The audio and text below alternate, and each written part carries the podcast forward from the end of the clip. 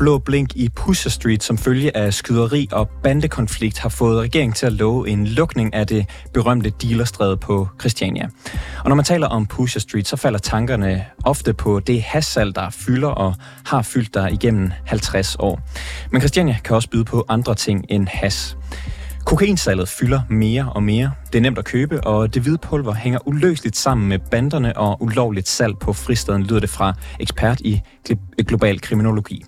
Reporterne kigger nærmere på kokain i, på Christiania, i resten af København og i hele landet i dag. Velkommen til. Mit navn er August Stenbrun.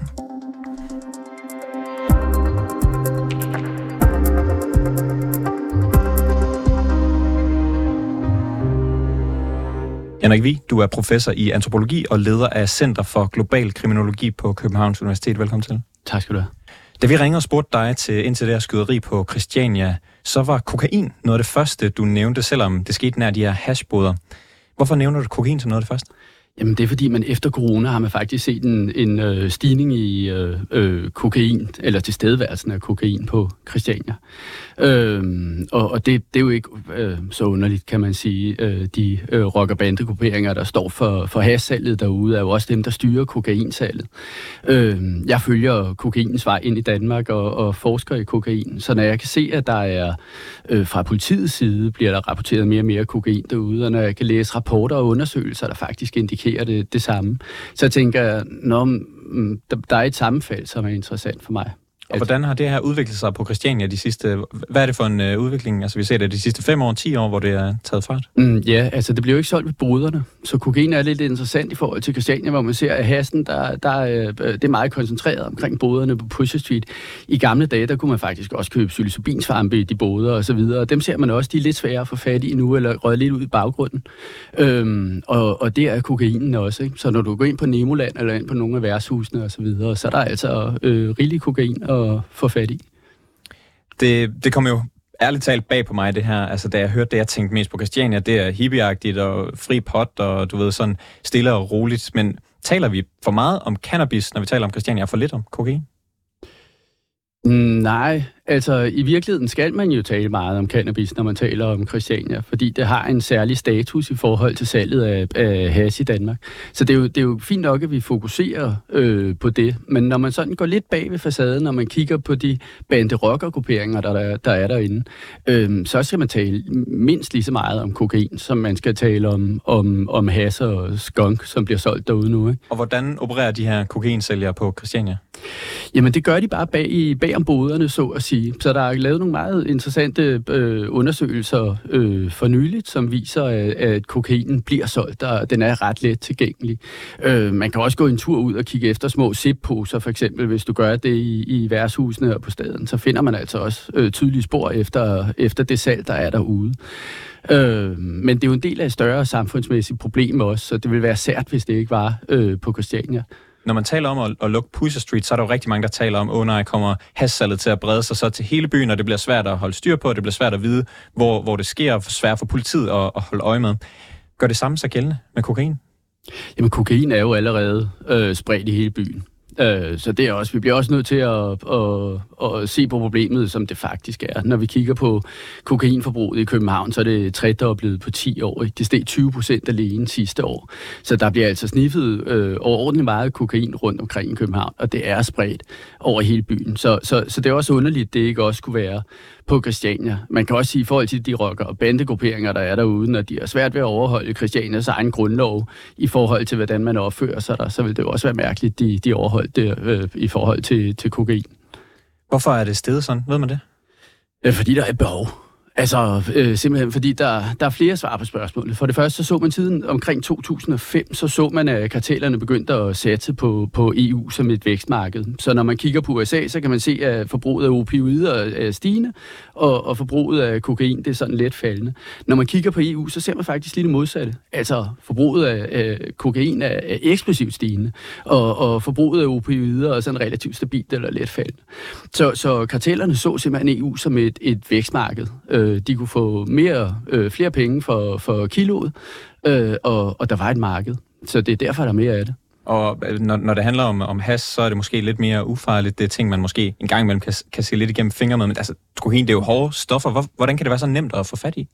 Jamen det er fordi, der er så meget af det, som der er i Europa. Altså, øh, jeg tror, det er svært for os at forstå præcis, hvor meget kokain der er i Europa. Der er blevet taget 2,3 ton i Norge alene i år. Altså, så, så når Norge bliver, pludselig bliver til, til et sted, hvor der opmarketioneres øh, og, og fordeles så store mængder kokain, så kan man jo ligesom sige, okay, de lande, hvor der er en større forbrug, så kan man ligesom regne ud, hvad sker der der. Så vi har simpelthen set alle de store havne blive, øh, øh, øh, blive ofre for, kan man sige, store mængder kokain, der bliver smuglet ind i legale varer også, og ryger igennem de største og mest travle havne, vi har.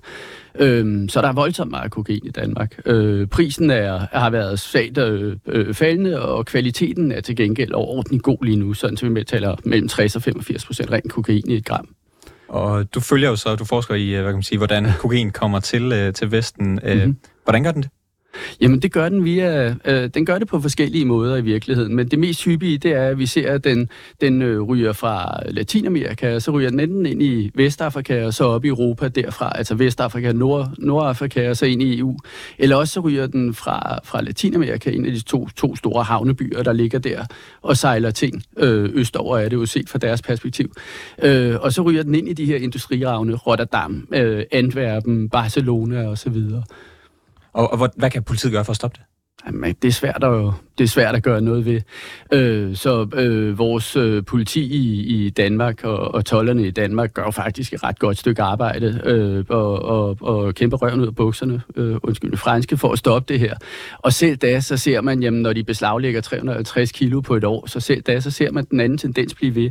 Altså øh, prisen fald, falde svagt, og kvaliteten øh, stige.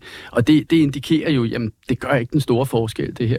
Så måske skal vi til at tænke på nogle andre løsnings løsningsmodeller, og det skal man jo også i forhold til Christiania. Måske skal vi til at tænke på nogle andre løsningsmodeller, når vi taler stoffer. Ikke?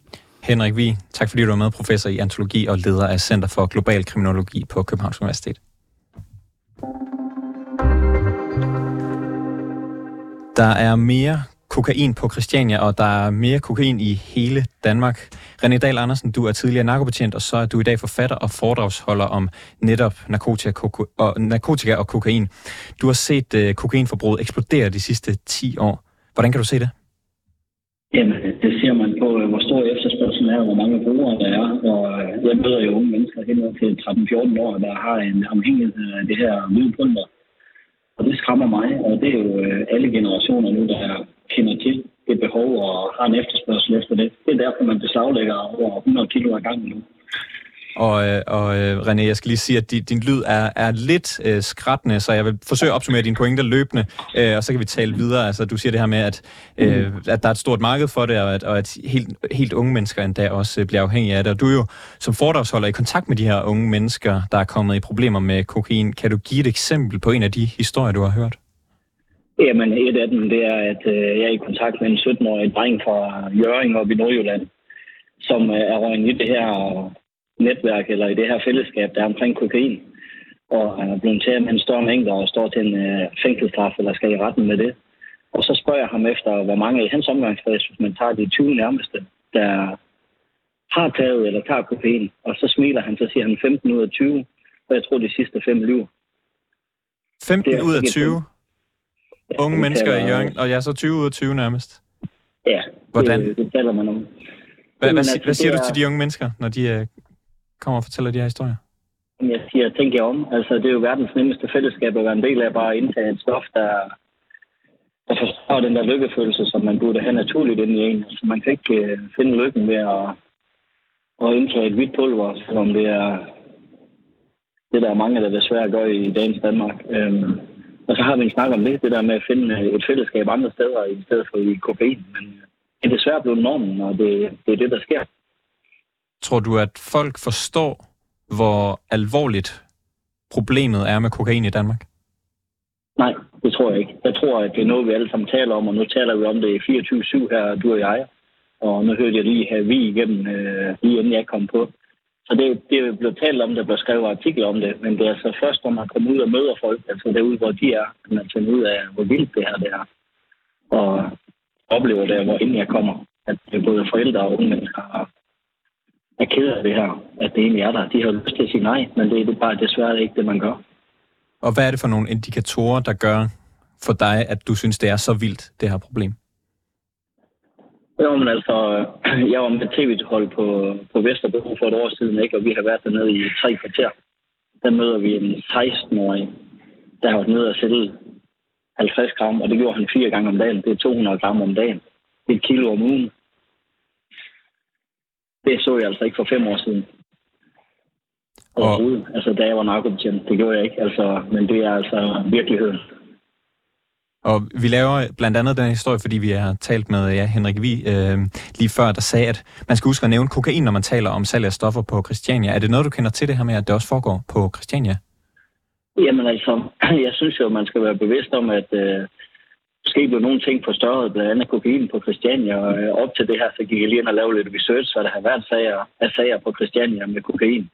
Det er jo klart, når man har samtlige bandegrupperinger, der er i Storkøbenhavn eller på Sjælland eller i Danmark, repræsenteret på Christiania, plus at de, mange af de mennesker, der kommer derud som gæster eller kunder, de er, har en, øh, en historie i kriminalregisteret, ikke? så vil der være kokain i lommeren på nogle af dem her. Der vil også være nogle af dem, der kommer derud blandt de her grupperinger, eller som gæster, der har en forretning med kokain.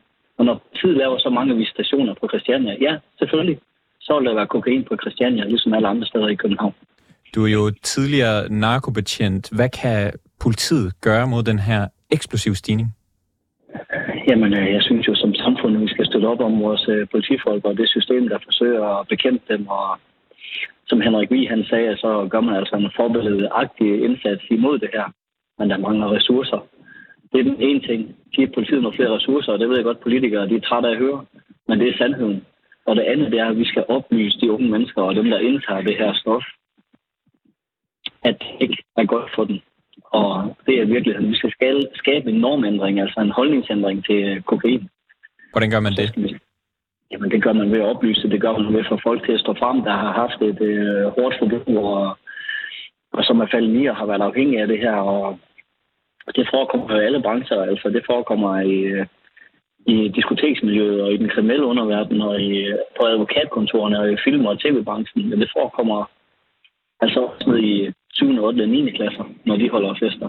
Så jeg synes bare, man skal oplyse. Jeg synes, man skal starte med de unge mennesker. René Dahl Andersen, tidligere narkobetjent, forfatter og foredragsholder. Tak fordi du var med i programmet. Tak for at mig. Stigningen af kokainforbruget, det mærker man også i misbrugsbehandlingen, og det ser du, Christina Bredal Frederiksen. Du er afdelingsleder for information og rådgivning hos Behandlingscenter Chile, der behandler blandt andet kokainmisbrugere. I har jo mærket en fordobling på de seneste 5-7 år i henvendelser om uh, kokain. Der er både eksempler ja. på unge mennesker, der ringer, og også uh, familiefædre og familiemødre. Kan du mm. komme med et eksempel? Altså, hvad er det for nogle unge mennesker, der, der kontakter jer med et misbrug? Jamen altså, det er jo alt fra, vi, vi tager kun ind øh, af de, som er over 18 år. Øh, og det er jo alt fra de, som er 18 år, som siger, jamen øh, vi er startet øh, i 7. 8. og 9. klasse, som vi lige hørte øh, sagt. Og, og mange starter jo faktisk med has, som jo også er en problemstilling, vi tager op nu. Øh, men, men så øh, går der ikke ret lang tid, og så bliver man tilbudt noget andet, og så prøver man lige det, fordi hele holdningen øh, blandt unge og blandt befolkningen i det hele taget, tror jeg, øh, i Danmark, det er i hvert fald, det vi ser meget, øh, det er den her lidt laissez-faire. Det går nok, så slemt er det ikke. Det er slet ikke så farligt, og vi får jo energi af at indtage det her stof. Altså jeg tror i virkeligheden, det er de meget positive øh, effekter, det har de første par gange, man hos nogen i hvert fald prøver det, øh, som gør, at, at så fortsætter man og tænker, at det er ikke farligt det her, og det er jo lidt tilgængeligt i dag, øh, som, som vi også lige hørte, jamen det findes jo alle steder øh, på gadeplan øh, og til, til penge, hvor almindelige mennesker kan være med, i hvert fald i starten, indtil det jo så udvikler sig. Hvordan øh, kommer, øh, sådan, og det gør det. hvordan kommer sådan helt unge mennesker mm. i Jøring, som vi hørte lige før, i kontakt mm. med kokain? Mm. Det gør de gennem deres øh, venner og bekendte og øh, på gader og stræder. Altså det er jo nemmere for unge mennesker, ja på internettet også, ikke? det er jo nemmere for unge mennesker i dag, øh, som er under øh, grænserne for at købe alkohol. Øh, så er det jo nemmere for dem at købe noget stoffer. Øh, fordi det kan du gøre øh, via de sociale medier. Og der øh, finder man lynhurtigt ud af, hvem der kender hvem, og hvor får man fat i det henne, og, og, og, og hvem er det, man kan mødes med for at se, om der kan ske noget, noget sjov i gaden. Og det er bare eksploderet voldsomt, øh, også med de sociale mediers øh, store udbredelse af det. Og det er jo ikke kun, det er ikke svært for dem. Det er jo ikke kun unge mennesker. I siger også, at I har eksempler på familiefædre og familiemødre, ja, der, ja, der gør brug af kokain. Ja. Kan du fortælle om, hvordan foregår det? Ja, men altså, det er jo, det er jo helt uh, almindelige mennesker, som du og jeg. Nu er jeg selv uh, i en aldersgruppe, hvor jeg jo også er, er mor og kone og alt muligt. At i stedet for, at man sidder måske og får en øl eller et glas vin, så er det også i mange sociale lag efterhånden, også flere end, end hvad jeg havde troet uh, kunne lade sig gøre. Jeg sidder og siger, jamen sammen med vennerne, så tager man lige en bane eller to, og så har jeg flere eksempler på mennesker, jeg har talt med, hvor henholdsvis konen eller manden siger, jamen, så har vi hygget os med vennerne med det, men jeg er faktisk fortsat. Altså, det ved min mand eller kone bare ikke, at jeg er, fordi så sidder jeg lige en gang imellem lige og tager lidt øh, selv, og nu har det så udviklet sig, så nu har jeg faktisk brug for det næsten på daglig basis, og nu koster det vores økonomi øh, med, med 10-15.000 om måneden, fordi nu har jeg faktisk brug for det, nu er jeg blevet bestedet afhængig. Du siger, det her det udspringer det den, den, den sådan lidt laissez-faire holdning, der mm. er til, mm. øh, til kokain. Hvordan er den opstået? Ja. Ja, det er jo spørgsmålet. Jeg, jeg tror i virkeligheden også, at, at vi skal kigge lidt en sammenhæng med hasten her. Øh, det her med, at man i mange, mange år har, har været sådan lidt øh, fra, fra allerøverste myndigheders side, øh, sådan lidt, lidt valgfindet i, skulle vi da ikke øh, gå ind og, og lige øh, sige okay til has i Danmark? Så farligt er det ikke. Og, og det har sådan på en eller anden måde bredt sig som en tendens til, at has ikke længere er et et fyfystof. Det er sådan lidt, øh, nej, det er ikke anderledes end at eller drikke en øl.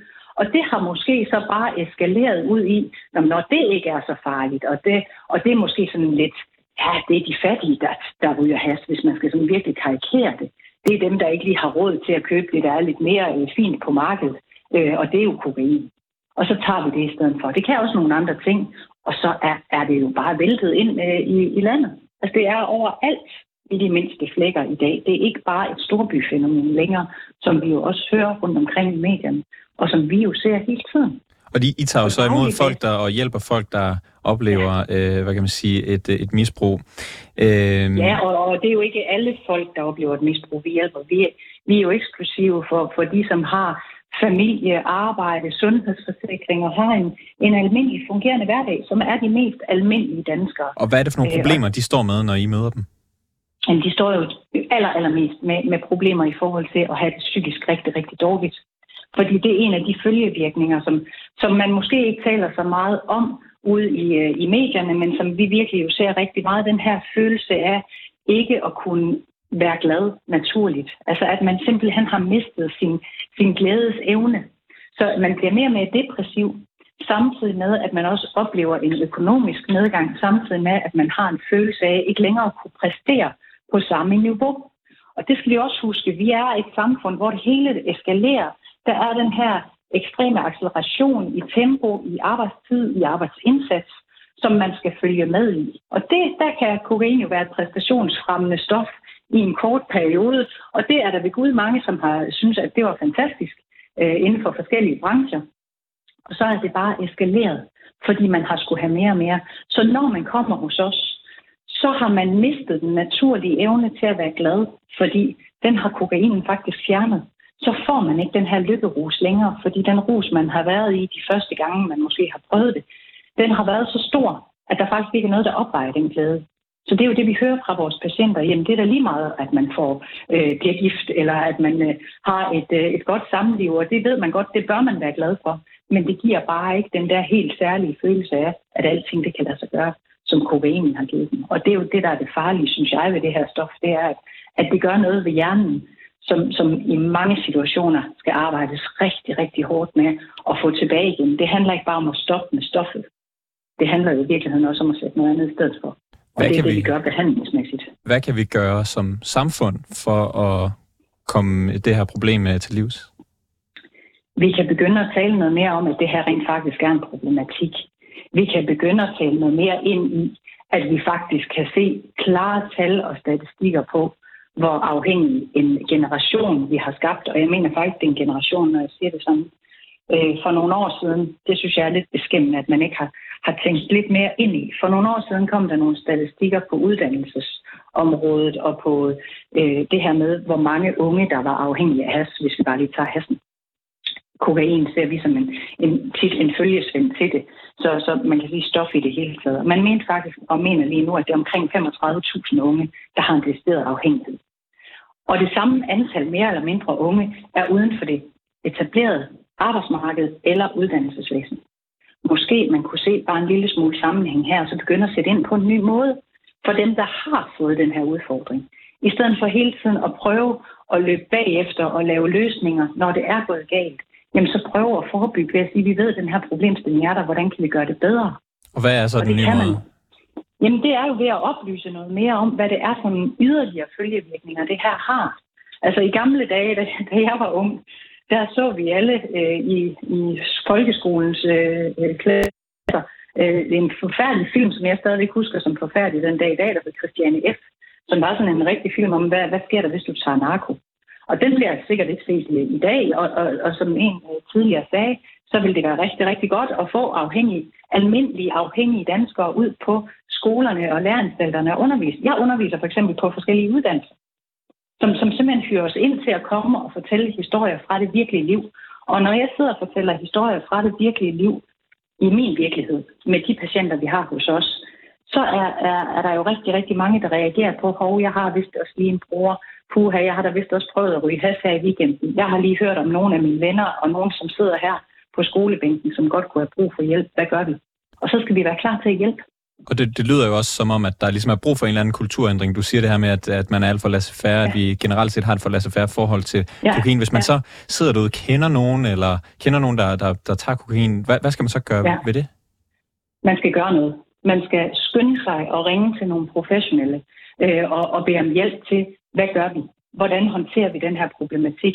Hvordan griber vi ind på den rigtige måde? Fordi problemet er jo tit ofte, når folk kommer til os, så har man forsøgt sig af forskellige veje, typisk ved at snakke. Øh, og og, og det, der skal ikke snakke til med det her længere, fordi hvis der kommer for meget snak på banen i for lang tid, så mister vi handlingsevnen. Og, og, og vi skal kunne gøre det håndterbart og handlingsevnebart og få folk afsted og få dem hjulpet i behandling. Det kan vi ikke snakke os ud af. Det kræver simpelthen en indsats, ligesom man heller ikke kan snakke sig ud af, om, øh, om man skal iværksætte behandling inden for andre livstruende øh, øh sygdomsepisoder. Øh, øh, Jamen det gør man jo ikke, det sidder man jo ikke og snakker om, det gør man. Og, og hvis, man så skal hjælpe, hvis man så skal hjælpe en bekendt mm. med at måske at komme i kontakt med nogle professionelle, så skal man jo ja. spotte og, og vide, om, om de, de, mm. de sniffer kokain. Øh, hvordan kan man spotte det? Og ja, det er jo det store, svære spørgsmål. Man skal kende dem godt, og så ved man med det samme, når der sker en adfærdsændring. Og når man får den her følelse af, at der er et eller andet her, der ikke er helt rigtigt, så plejer jeg at sige, man skal huske, at der går ikke røg af en brand, hvis ikke der er ild. Og hvis man husker sig det, så er man allerede et godt stykke hen ad vejen, fordi så tør man faktisk ringe og sige, jeg tror måske, der er et eller andet. Og det hører vi jo dagligt. Altså det hører vi mange, mange gange om dagen. Vi har omkring 150-200 øh, kald på daglig basis. Christina Bredal, øh, Christina Bredal Frederiksen, tak fordi du ja. var med i programmet Afdelingssteder for Information og Rådgivning ved Behandlingscenter Tjæle. Tak for det. Velkommen. Det var alt for reporterne i dag. Har du noget, som vi skal undersøge, eller ris eller ros til programmet, så kan du altid skrive til os på reporternesnablag247.dk. Programmet var tilrettelagt af Toge Gripping, producer er Niels Frederik Rikkes, redaktør er Mille Ørsted, og mit navn, det er August Stenbrun.